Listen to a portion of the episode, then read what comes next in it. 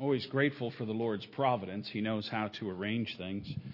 Um, as most of you know, should know, we had hoped this year to be able to bring on an associate pastor. Uh, we've been working through having that happen, and of course, Al Sabel is who we had in mind, wanted to see all this develop, and things have been stretched out a bit. Uh, we haven't been able to get things together as we would like, but for this morning, since Al and Judy are with us, and Al's here from they're down from Boston. They live in Cape Cod. He works in, in just outside of Boston at Bose, by the way, for all you stereo people. Um, so hit him up for freebies if you can, and pass pass them along to me, and then we'll sell them on eBay.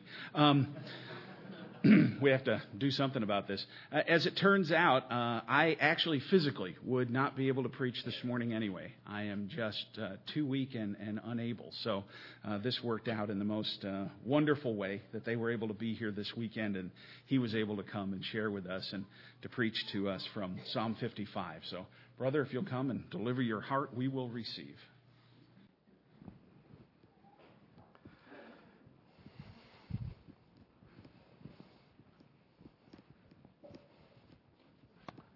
Well, it's great to be with you again. Seems like uh, our, our, hearts are always blessed when we're back here. And um, in Cape Cod, we worship uh, in a church that uh, in the summertime we have lots of people that are there, lots of visitors. In the wintertime, it's pretty slim. And when I hear the singing here, it's always such a blessing for, for me in particular. It always I always feel undone before I even come up here emotionally. Uh, but it's it's great to be back here again, and we are working uh, as hard as we can to to get here. Uh, uh God willing, it won't be too much longer. Um, I, I, must say one thing uh, by way of warning uh, before I begin. in the providence of God, on the way here, Judy and I stopped in a Burger King or something on the way here for dinner on the thruway on Friday, and uh, I looked down at my watch and it wasn't working. The battery died. Um, and that thing back there I can hardly see, it's so far away. So, um, you know, if I see crudely written signs for food and water being held up, uh, I will step down. But please forgive me uh, because of that. I, I feel really naked without without the timepiece. Would you stand with me as we read Psalm 55 together?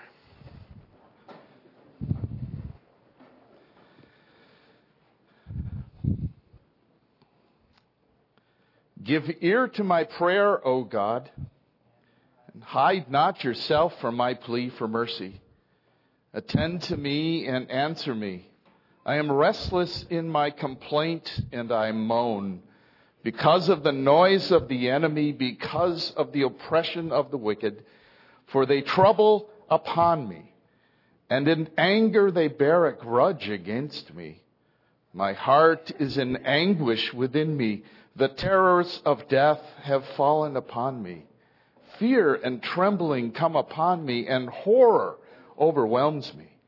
And I say, Oh, that I had wings like a dove I would fly away and be at rest. Yes, I would wander far away. I would lodge in the wilderness. I would hurry to find a shelter from the raging wind and tempest. Destroy, O Lord, divide their tongues, for I see violence and strife in the city. Day and night they go around it on its walls, and iniquity and trouble are within it. Ruin is in the midst oppression and fraud do not depart from its marketplace. For it is not an enemy who taunts me, then I could bear it. It is not an adversary who deals insolently against me, then I could hide from him. But it is you, a man my equal, my companion, my familiar friend.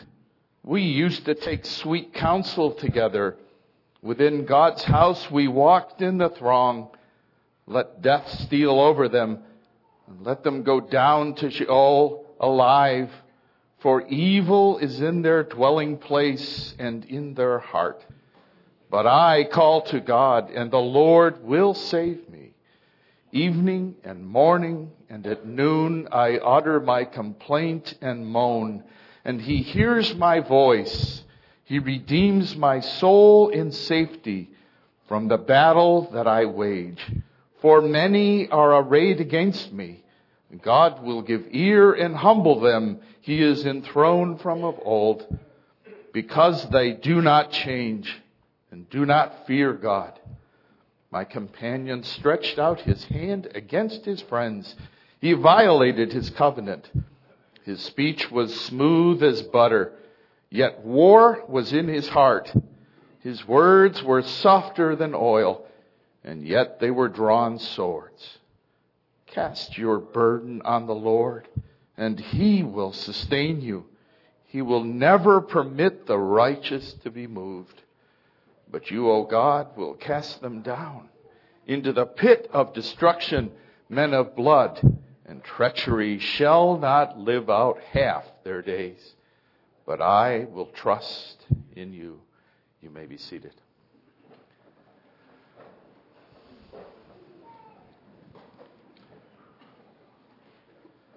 Join me in a, in a brief word of prayer before we begin. Father, we thank you for your holy word. Lord, I pray that you would lift us up at this hour. Help us, O oh God, to be able to speak in such a way that the sun will be lifted up.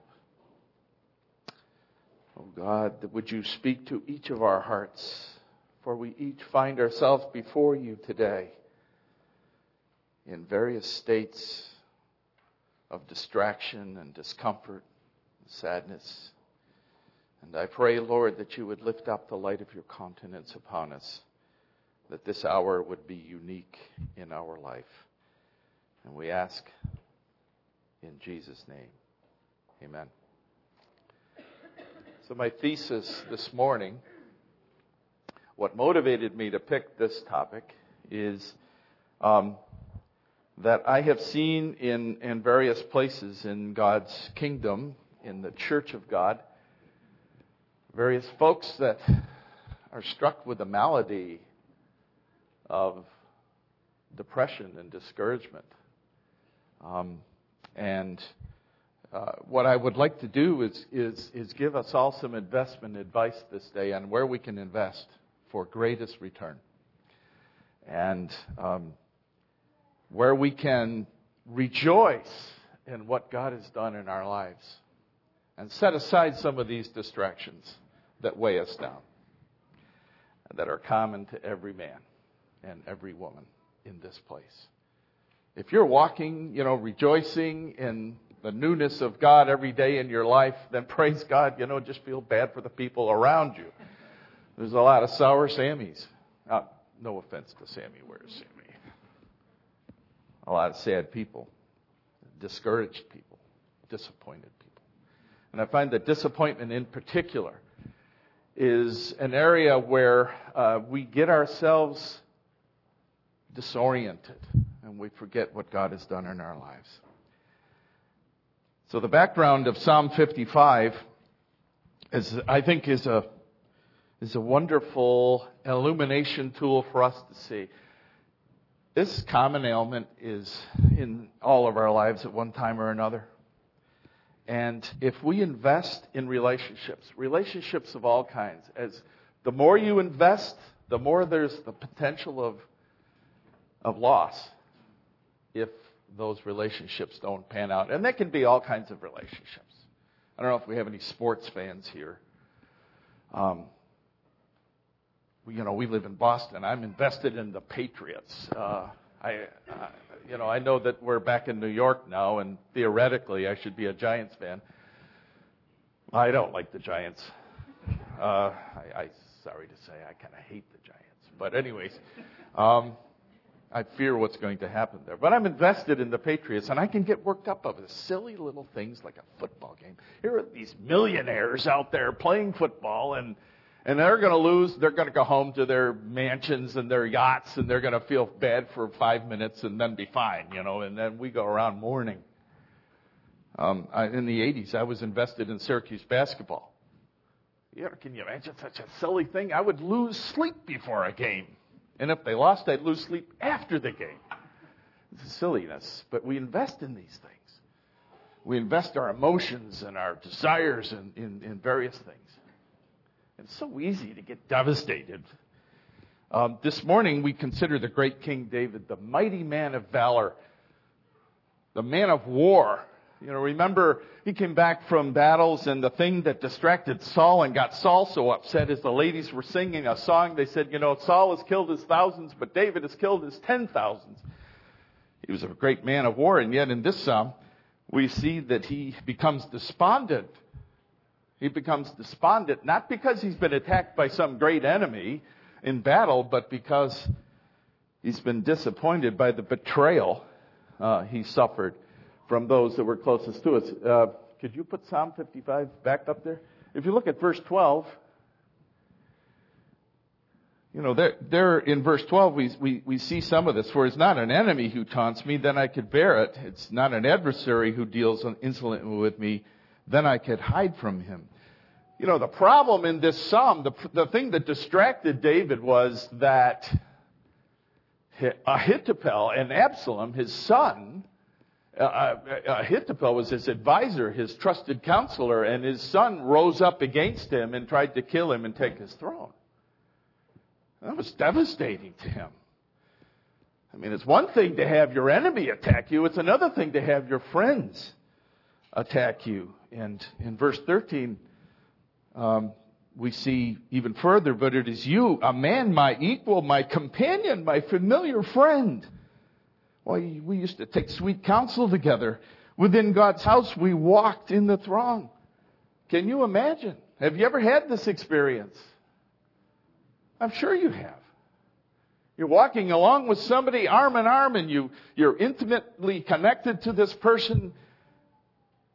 You've seriously invested in this relationship and then the next thing you know, he's attacking you. He's tearing you down. In this case, he's trying to kill you. And you can sense the shock and the dismay in David's heart when you read verse 13. I could take it if it was an enemy, but it's you. Spurgeon had this great statement. He was filled with great statements his entire life. None are such enemies as false friends. You know, imagine the grief. Imagine the sadness. David was invested in these people. And yet they turned on him. Now we see the mystery of the scripture as we look into this psalm. And the mystery is that although David was writing of his own situation, uh, this psalm is uh, it's called a maskil. It's a didactic poem. It's a poem that was put to music. Why, why do you suppose it was put to music? Anybody just shout, shout out a bad answer or a good answer? I don't know. No, they, they, he wanted to remember it. He wanted it to be memorized. If you put something to music, you know, when you're, you're teaching your children, if you put something to music, our brains are built in such a way that if it's music, we can remember it. And, and, and the idea here is David's writing these things and it's being put to music, to stringed instruments exactly. Think of Glenn and, I don't know, it was a guitar or what it was so that it could be easily recalled and put to use. But the mystery here is that although David's writing of a situation that occurred in his own life, the Holy Spirit is guiding David so that he's looking ahead to Jesus. Jesus said, All of the Old Testament speaks of me, and you can see Christ in this. In fact, you can call this a messianic psalm. It's a psalm that looks ahead to the sufferings of the Lord. And so we see in the words of David the words of Christ and the indication of the bleeding heart of Christ. You know, have you ever gone to the mall and you see these paintings or pictures? They're not paintings, they're, they're actually digitally composed. And you look at them and they're a nice scene. But you stare at them, you stare at them long enough, these are called stereograms. uh, stereo two uh, two images in one. If you stare at that image long enough, what happens? You see another image coming through. Uh, my wife looked it up and she said if you put your thumb in front of you and you bring your thumb in like this, the second image will come back. And that's what we have in this psalm. We have a stereogram. In essence, we see Christ in the midst of David's words. And that's magical in my opinion, to see the hidden image of Christ come through here. And in our text, um, if we listen carefully, you can hear the words of Christ. And the reason I had Todd read the passage in Matthew is um, obviously uh, looking ahead to uh, the rejection and betrayal that Jesus received. Uh, we have a wonderful, wonderful picture. And consider this for a minute. You know, in all of our suffering in all of our uh, difficulties, for some reason it helps us to know that Jesus has gone through the same thing.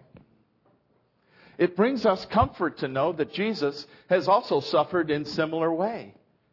And especially remember that we're talking about disappointment as it relates to relationships that didn't bear the fruit that you had expected when you invested in that relationship. Think of this. When Jesus came to the earth, the first chapter of the Gospel of John tells us that he came to his own people, John 1 verse 9. And yet his people did not receive him. They rejected him. Unless you think that that didn't trouble Christ, unless you think that that didn't burden Christ, look at him at the end of his public ministry as he's coming into Jerusalem and he looks over the city of Jerusalem and he does what? He begins to weep. And he says, Oh, Jerusalem, Jerusalem, would that I could have gathered you like a, like a chick gathers its hens hen gathers its chicks. he was deeply set aside emotionally uh, by the rejection of the people of God. And then, even further, uh, if you look at verse 12 and 13, you see Christ. You see Christ in this in this verse 12, and you think of Judas, one of the twelve that rejected him and betrayed him you don't think that caused our Lord grief. You don't know our Lord Jesus. Even further, consider the closeness of the Apostle Peter. And in Luke's Gospel, towards the end of the Gospel in the 22nd chapter, we have that picture where Jesus has been hauled in front of the high priest and he's being challenged as to who do you think you are, etc. And just outside is Peter. Right? What's Peter doing? He's sitting at a little fire warming himself and he's being challenged by some slave girl who says, You were with him. And he says, No, I don't know that guy. And as he does his third denial of the Lord Jesus Christ, what happens? Jesus turns. This is where Luke's different than any of the other Gospels because it says Jesus turns, and there must have been a, an archway or something from the inner and the outer courtyard there, and Jesus makes eye contact with Peter. Can you imagine? In the heart of Christ. Think of the Garden of Gethsemane. Jesus was there pouring out his whole soul before the Lord, saying, Lord, if it's possible, let this cup pass from me. And he had hoped that his three closest disciples would be there with him, and what are they doing? Sleeping. And then as we go through this cascade, this escalation of grief, consider the cross itself. Consider the passage we had read this morning. Uh, this has to be the ultimate rejection. Think of it. From the time the entrance of the ministry of submission, which is the 33 years of Jesus on this earth, he did everything he did for the purpose of fulfilling the Old Testament demands. He honored his father with every breath that he took in his 33 years of earthly existence. What happened? God rejected him. And I truly believe when I think of this event on the cross that when Jesus uttered those words, it wasn't just, he wasn't just fulfilling Psalm 22 verse 1. He was truly crying out from his heart and saying, why? This was a shocking experience to be rejected by the Father. It was a broken heart that was crying out. So, my hope this morning is that as we look at Psalm 55, and as you think of Psalm 55 in the future, don't think of it as just one of those chapters that's buried in the book of Psalms and it's just David talking, and that Psalm 55 would be set apart from you for the rest of your life. As a vision of Christ in the heart of God what was going on in his life as he suffered disappointment, discouragement, rejection, yes, even betrayal. And, you know, for you and I, um, I believe it's the height of pride for us to believe that we can go through these kind of disappointments in our life and not be impacted spiritually. There's so many of us, I'm, I'm of German descent. And the German descent is the everything's fine. I'm fine. I am fine. I will be fine. I am fine. We have a, a friend who just lost his wife. We have a, a Christian friend who, uh, his wife, uh, he found out uh, was having an affair with a fellow uh, science teacher in high school, and she threw off her profession of faith and she left her husband. And about, you know, six months later, uh, I, he comes frequently to our church in, in Cape Cod, but he's not there all the time. And I, I've been contacting him and talking with him and praying with him, have phone conversations with him. But I saw him six months later and I said, how are you doing? I'm fine. I'm fine. You're not fine, man. Your whole life is devastated and, and, you know, you're acting like I'm fine. And I've learned that sometimes when people say they're fine, uh, you know, there's a different way. My wife does this to me all the time. When I say to her, are you okay? I'm fine. You know, whenever you hear that, guys, my wife spells it differently. It's P-H-Y-N-E. And when I hear that, I know she's not fine. It's, it's really pride for us to not acknowledge the fact that we are impacted by this malady of discouragement leading uh, to depression. And, you know, I had Psalm 42 read because you look at the contrast between Psalm 42 and Psalm 55. In Psalm 42, David's discouraged because he's, he's uh, dis, uh, disconnected from the people of God. He's in the wilderness. He can't be at the temple. He can't be worshiping. Of course, in the Old Testament, the presence of God was limited to the temple. And if you were outside the temple, you couldn't worship, then you couldn't be with God, close to God. And that was leading to discouragement and depression. In fact, it was the root cause in Psalm 42 of David's discouragement. In Psalm 55, we have the very opposite.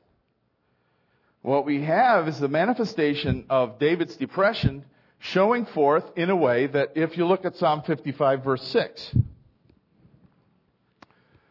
um, Psalm 55 is it up there? Yeah. Verse 6.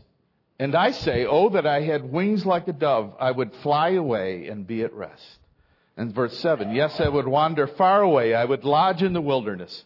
I would hurry to find a shelter from the raging wind and tempest. Have you ever gotten to the point where you just wanted to take off? Do you wished you had wings? You could go away and isolate yourself in the wilderness? So in Psalm 42, David's saying, I'm discouraged and I'm depressed because I can't be with the people of God. In Psalm 55, he's discouraged and he wants to get away and go hide in the wilderness. Have you ever had the desire to become a hermit? Come on, be honest. I have, like usually every week. David says, I want to get away. Be like a bird. Now let's zoom in on this text a little bit. I promise I'll try to be done by one, two. Um, look at verse 2 of Psalm 55. Verse 2. He says, Attend to me and answer me. I am restless in my complaint, and I moan. What I want you to see in these next several verses is the progress of this discouragement coming forth in David's writings. And remember, David is reflecting the, the mind of Christ. So you have in verse 2 this sense of restlessness, this sense of being unsettled. And that's the first manifestation of this kind of depression. I am restless in my complaint and I moan. I'm unsettled. Then in verse 4, he says, My heart is in anguish within me. So there's a progress of this discouragement. He's gone from restlessness or distraction to anguish. In verse 4b, he says, The terrors of death have fallen on me. Again, further deep into this discouragement and, and depression, if you will, the terrors of death. He's afraid of dying, the fear of dying. Remember who we're talking about. Remember, even the kids, the kids here. You've all read the stories about mighty David. Remember, as a youth, he took the stones and he whipped them along. Remember, kids? And he killed that nine foot tall guy, Goliath. Yeah. Yeah, go get him. This is David, the mighty man of war, the mighty man of valor, and yet he's saying he's scared of dying in verse 4b. And then verse 5. Fear and trembling come upon me, and horror overwhelms me. See how far he's gone? How deep he's gone? Into discouragement? Horror! All consuming fear. Again, I think of Jesus. And I think of the Garden of Gethsemane. And you think of that moment when he was crying out to God, Deliver me from this death. All consuming fear. He was consumed. That was real, folks. That wasn't just this, you know, I'm fulfilling things and I'm just getting it done and I know this is going to be over and it's. He was fearful. So, in our case, spiritual depression can manifest itself in many ways in us. And the longer we're in this state, the more our souls are distracted from the joy of the Lord. Let's take a brief detour, and, and I mean brief. I'm going to go through this very fast. Um, spiritual depression manifesting itself differently in each of us, and I. And if you've never read uh, Martyn Lloyd-Jones's book on spiritual depression, I recommend it wholeheartedly. Um, but don't dwell there forever. Just get in there, understand it, and get out. Um, because a lot of people use it as a justification for their melancholy for the rest of their Christian experience. You know, I'm just feeling. Anyways, um, Manifestations of spiritual depression lack of energy, not physically caused. Indifference, numbness. Things are going on around me and I'm just numb to the whole thing. Anger. A lot of people manifest. We have different personalities, right, Bill? We have different personalities. We all manifest things differently. Some people get short tempered when they're depressed and when they're in this kind of state. Sarcasm, general negativity. Some people are just, everything is negative. You know, you talk to them and after you're done, you feel like you're lower than a snake's hips in a wagon rut and you just want to. Coolness. Coolness. Coolness to God. Uh, find no joy in fellowship. Don't seek it. Don't want it unbelief, um, or very weak faith, filled with doubts and the reality of Christianity, let alone your own faith. Behavioral excesses, manic behavior. Um, you know, some of us, when we get in this state, we work, work, work, work, work, work, work, or we maybe sleep, sleep, sleep, sleep, sleep, or eat, eat, eat, eat, eat. Um, I tend to eat when I'm discouraged, and the rest is obvious. Um, some people talk when they're discouraged and depressed. Just, you know, and you, whoa, slow down here. Um, fear of people, fear of death. isolation, like in the case of David, wanted to get away, just run, hide, hermit, become a hermit. I believe that the Psalms, the Psalms are God's gift to us as His people to give us guide and keys to break this tendency and to lift ourselves up and to have God lift us up. And that, you know, when, even in Psalm 42, and Hod read it so well, twice in that psalm, the psalmist is saying, Why are you cast down, O my soul? What's up? We need to be our first defense in the sense that with the Holy Spirit's help, we need to understand why it is we're discouraged. Try to get to the root cause. So many times there's so many layers that it's hard to get to the root cause, but at least begin the process. Why are you cast down, O my soul? Now the root causes of spiritual depression. Unconfessed sin. Just look briefly with me at Psalm 32. Uh, I don't have this, I don't think we have this on, on, on the slide, but look at Psalm 32 if you have your Bibles with you. And look at Psalm 32, verse 3. For when I kept silent, my bones wasted away through my groaning all day long.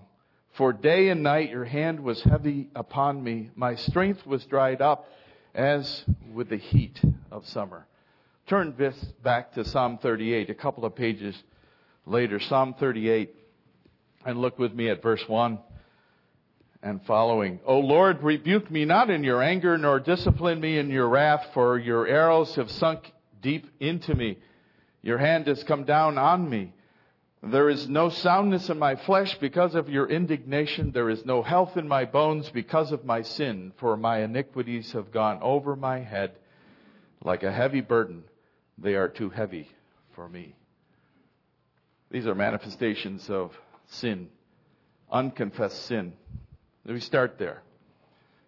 But it might not be anything specific in our lives that led us to that place. It could be just a general drifting and, and you know, again, temperamentally, my wife always tells me that I have the kind of temperament that I can be uh, in a very distracted, very uh, difficult state and nobody knows it because I'm just sort of this way. And I call it autopilot. Have you ever found that you've been in autopilot too long? And suddenly you're saying, this doesn't have much for me anymore. This whole Christian thing, you know, I hear the hymns, they don't affect me. I read the scriptures, it's like it's like a book. You ever had that? Hebrews talks about this in the first uh, part of the book in chapter 2. The writer of Hebrews says it's like drifting away. Look at verse, you know, you don't have to turn there, but Hebrews 2 verse 1. He talks about drifting. He, he's warning the people who are thinking about turning back away from Christianity. He says, you're like drifting. You've just kind of gone into autopilot. And you're drifting away and you've become cold. It's a result of this kind of coasting or autopilot. A third uh, root cause could be false teaching. You have set yourself up by false teaching you have caught yourself in the if then trap. Do you know what the if trap, if then trap is? The if then trap is, if I do the following things, boom, boom, boom, then God will do the following things, boom, boom, boom. My expectation is that if I walk in a certain way, God's going to do a certain thing. And there's a lot of teaching out there that would tell you that's right on. And anybody who's been a Christian for more than a couple of weeks will tell you that doesn't work for me. And remember the last time I was here, I was talking about that great passage in Isaiah 55 where God says, You thought my ways were like your ways. You thought I thought like you thought. Ain't so. He didn't say ain't so. So, false teaching can set us up for discouragement. And fourthly, physical trials. And, you know, my wife and I have had our share of physical trials. For some reason, God blesses us beyond belief in some ways, and then in other ways, we are tested. and it's physically usually.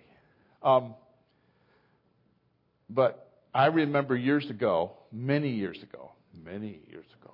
I'm looking at Bill because we were around many years ago. I went to the hospital to visit Howard D. Jager. He had had some surgery. And if anybody knew Howard, he was very disciplined in his scripture reading. And, and I remember going to see him, and I was an elder, and I wanted to come take care of him. And this was in the 70s. And he said, I just don't feel like it. You know, I, you know, I just don't feel very Christian right now. He's in a hospital bed. You know, he's thinking more about basic functions. And physical trials, sickness, lack of sleep can, can lead us to a point where we said, How did we get here? There is a wonderful passage, and Reed and I were talking about just this just last night, and it's in 1 Kings chapter 19 if you're taking notes, but there's a beautiful picture in that passage of Elijah. And right after he's done doing what? He's slaying 400 prophets of Baal after the big challenge, and we don't have time to go into it, wish we did. And he then runs a marathon, and he gets done, and all of a sudden he's scared to death of Jezebel. What's he do? He, he runs. He hides in a cave. And the beauty of 1 Kings 19 is the way the Lord restores him. What's the Lord do for him? He, he allows him to sleep. He feeds him. He allows him to sleep again. He feeds him. And then he says to him, What are you doing here, Elijah? Remember that passage? What are you doing here in the cave? Well, I'm hiding out. No. What he does is he repeats to the Lord, Well, I've been strong for you and I've done this and I've done that. And he said, What are you doing here? And the Lord restores him gently from his exhaustion. Stress can be the fifth cause. Stress uh, can be a joy robber. Uh, and there's all kinds of passages that which deal with that, but if you're studying and you're dealing with this situation, take the whole epistle of 1 Peter. Peter's dealing with all of these trials and difficulties that came upon the early Christians. Don't be surprised if this stuff happens to you. It's common to us all. 1 Peter relationships. I think, Al's opinion, the most common cause for discouragement and spiritual depression. Relationships. So the solution is don't have any. We'll go home now. Uh, was it the uh, I'm trying to think it was Charles Barnard or somebody who said, living with the saints in heaven will be glory, but on the earth it's a different story. Um, relationships. And um, the, my wife says, the love, if you love hard, you hurt hard, right? If you love hard, you hurt hard relationships. The more we invest, the more we put at risk. Where's Hod? I want to give some investment advice here in a moment, Hod, so forgive me. Um, I want to draw our attention to this particular aspect or cause of, this, of spiritual depression, this idea of disappointment. And, and, and as I said, I think it's the most common a source or temptation to fall into uh, spiritual depression relationships. And it can come from any direction. Uh, C.H. Spurgeon again said uh, he called these things vain regrets. Vain regrets. So even in, in, relationships with uh, non-human relationships, uh, a career that never materialized. You know, perhaps you were one of one of these kids that um, is camped out on Wall Street because you went to college and you went to grad school and you got all done and you got A's and B's and you can't even buy a job. Or you've, you've started on in your career and you're 49 and you get laid off and you go and you interview and you use the Grecian formula and all of those things to make yourself look better than you really are, and you can't buy a job. And your career's over. And you're learning how to flip burgers. Um, perhaps it was skills that never developed. Skills that you had worked very hard for. Uh, ladies were watching figure skating last night. And, you know, you've seen those situations where somebody has spent their youth uh, from the time they were four years old and and and the parents are paying for huge uh, expensive lessons and and they're up at four in the morning to get to the ice rink and and then they get their moment in the sun and they fall on their posterior and it's over um, relationships I, always dreamed i could i would there would be some day where i would play uh, the lead in the hotel california on my guitar you know I think it's the greatest rock song ever. Uh, it ain't gonna happen. It ain't gonna happen. Um, age limitations hit you before you had the opportunity uh, to accomplish some great event. So many of us live in the future. We're dreaming of what's going to happen in the future. And we spend all of our energies thinking about the future, and then the next thing you know, we're 65 or something, and it's, it's over. Uh, and we're saying, wait a minute, I've been preparing for something that just never happened. And, and it leads to discouragement. Opportunity. Remember Lyle? Remember Lyle Sumner? He, he used to say this great thing. He said, you know, I keep waiting for my ship to come in, and I'm figuring I'm going to be at the train station. That's a Lyleism. Lyle struggled constantly with discouragement. So it's especially devastating, I think, when it comes to personal relationships. Think about it when, when you've had a relationship and you blew it. You live in the retrospective memory of how you blew it because you did this or said that. And you blew it. Have you ever just wanted to kick yourself if you had the anatomical capability to do that? because you blew it. And you live with that, and it just grates at you. Like one of those shredders that you rub your knuckles down on accidentally, but you're doing it constantly with a memory of how you blew it. Children are a blessing from the Lord. This is another one. And you, you know, you parents, this is, you invest big time in your children you live in a way sometimes for your children. And you have great visions as to what's going to happen when they grow up. They're going to be a missionary, or they're going to be Charles Haddon Spurgeon, or they're going to be, and then, you know, some of them don't even walk with the Lord. And it breaks your heart, and you're disappointed, and you have to live with that disappointment, and you can't change it. And when you're older, you can't even say anything uh, because you have to learn how to pray more and say less. Right? Older parents? And that's not easy for some of us. Maybe it's a, a woman who marries a man with the intention that this, this marriage is going to be wonderful.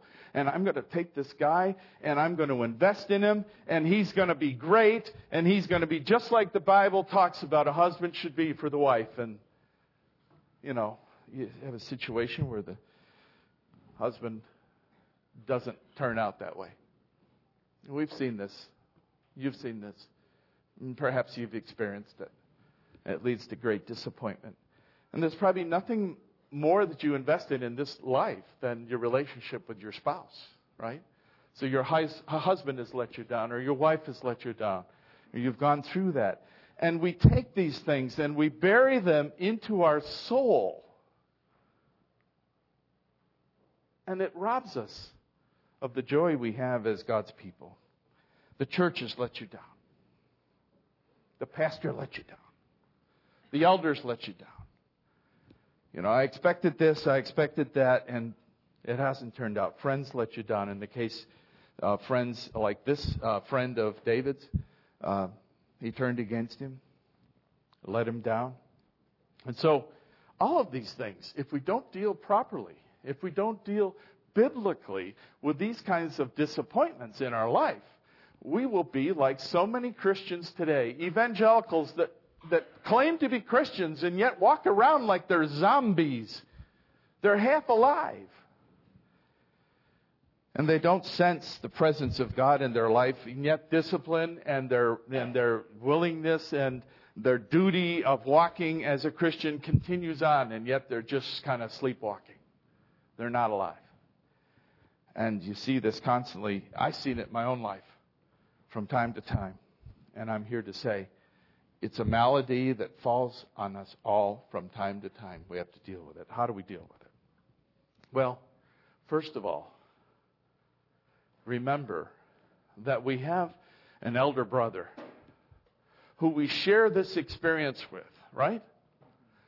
That's the very first thing. We have to recall this, that our elder brother shares this experience. However, it is different in that in every human relationship or in every discouragement that we've encountered, we have to admit one thing, and that is that there's two sides to every story. We have to confess that we didn't exactly perform perfectly in that relationship. And when it goes south, when it goes bad, we have to say that there's some blame that can be shared by us, right?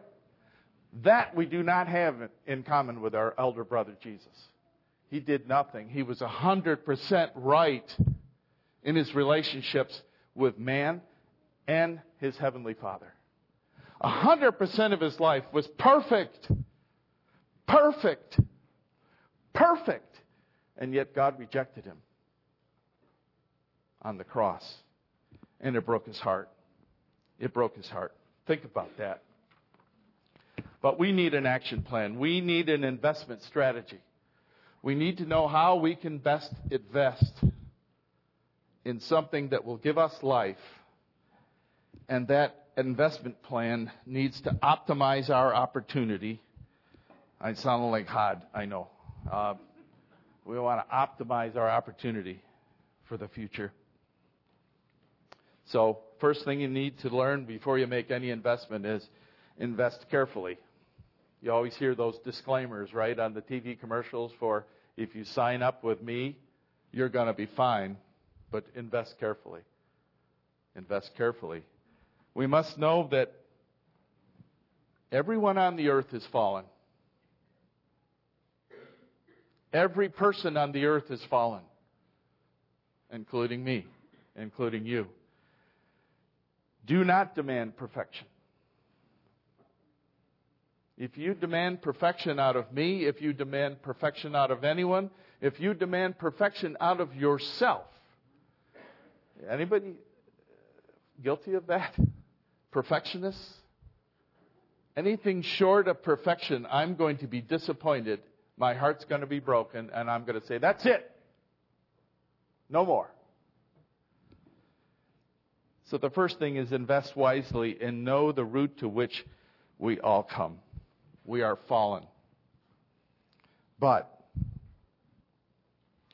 if we invest wisely and we understand who our Heavenly Father is, we will never, never, never never be forsaken. We will never be betrayed.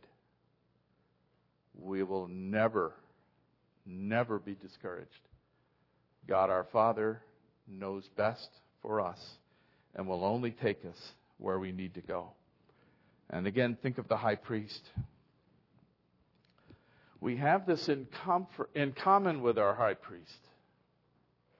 And when we are discouraged or disappointed or depressed, we go to Jesus. He can honestly say, I've been there. I know what you're talking about.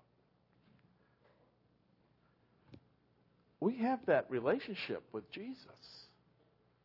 Yet many of us just act like He's not praying for us. He's not there for us. I have a dear friend that um, lost her husband about the same time Ivan died. And She just said to me last week, Well, you know, this business about God being your husband, well, it's just not true.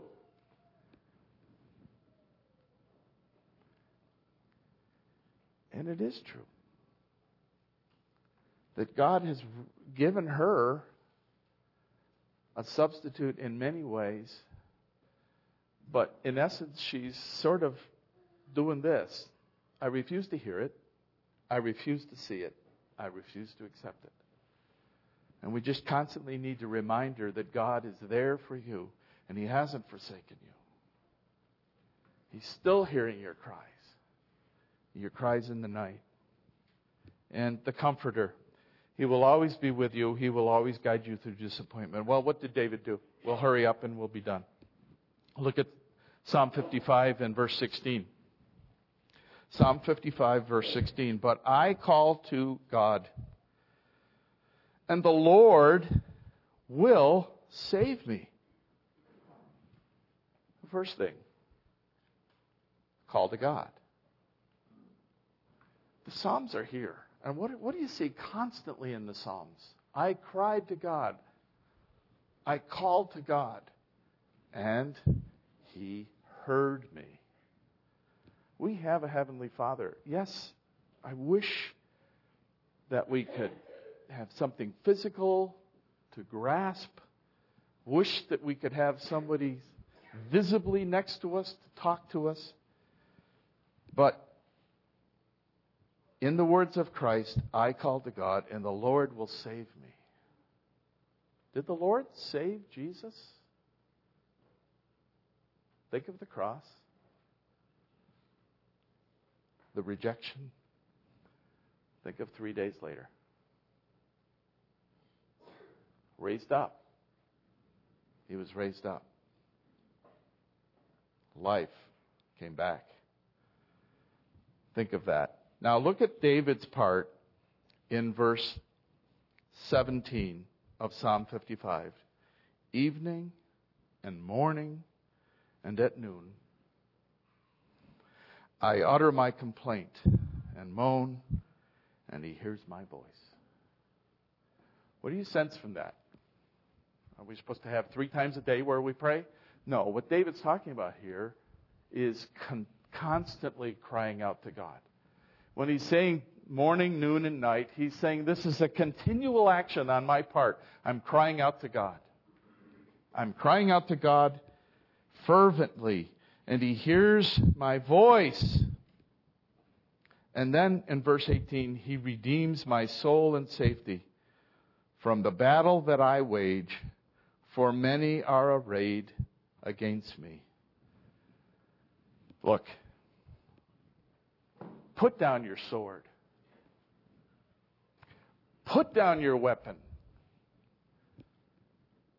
God is your defender. God will avenge your enemies. God hears us, and He will take care of the situation that we find ourselves in. Simply trust in Him in these situations. Verse 22 Cast your burden on the Lord, and He will sustain you. He will never permit the righteous to be moved. That is a promise. That's a promise, folks. Grab it. He will never permit it. And then don't trivialize this passage. Do not trivial, tri- it's easy for me to say, trivialize this passage. Cast your burdens on the Lord. You don't need to go around to 50 people and tell them about your situation to look for strength. Cast your burdens upon the Lord. Put the sword down. Put the weapon down. Cast your burdens on the Lord, and He will sustain you. He will never permit the righteous to be moved. Amen? Let's pray. Our Father in heaven, we ask that you would help us this day. Would you unite our hearts to fear your name? Our hearts are divided over so many things, so many concerns, so many worries unite our hearts to fear your name. And would you replace unbelief with strong faith, that we might believe in your promises, that you will never forsake your, your people, that you will never allow the righteous to be moved, and that those things which we encounter are for our good. We ask that you would uh, be honored by our lives. In Jesus' name, amen. You're dismissed.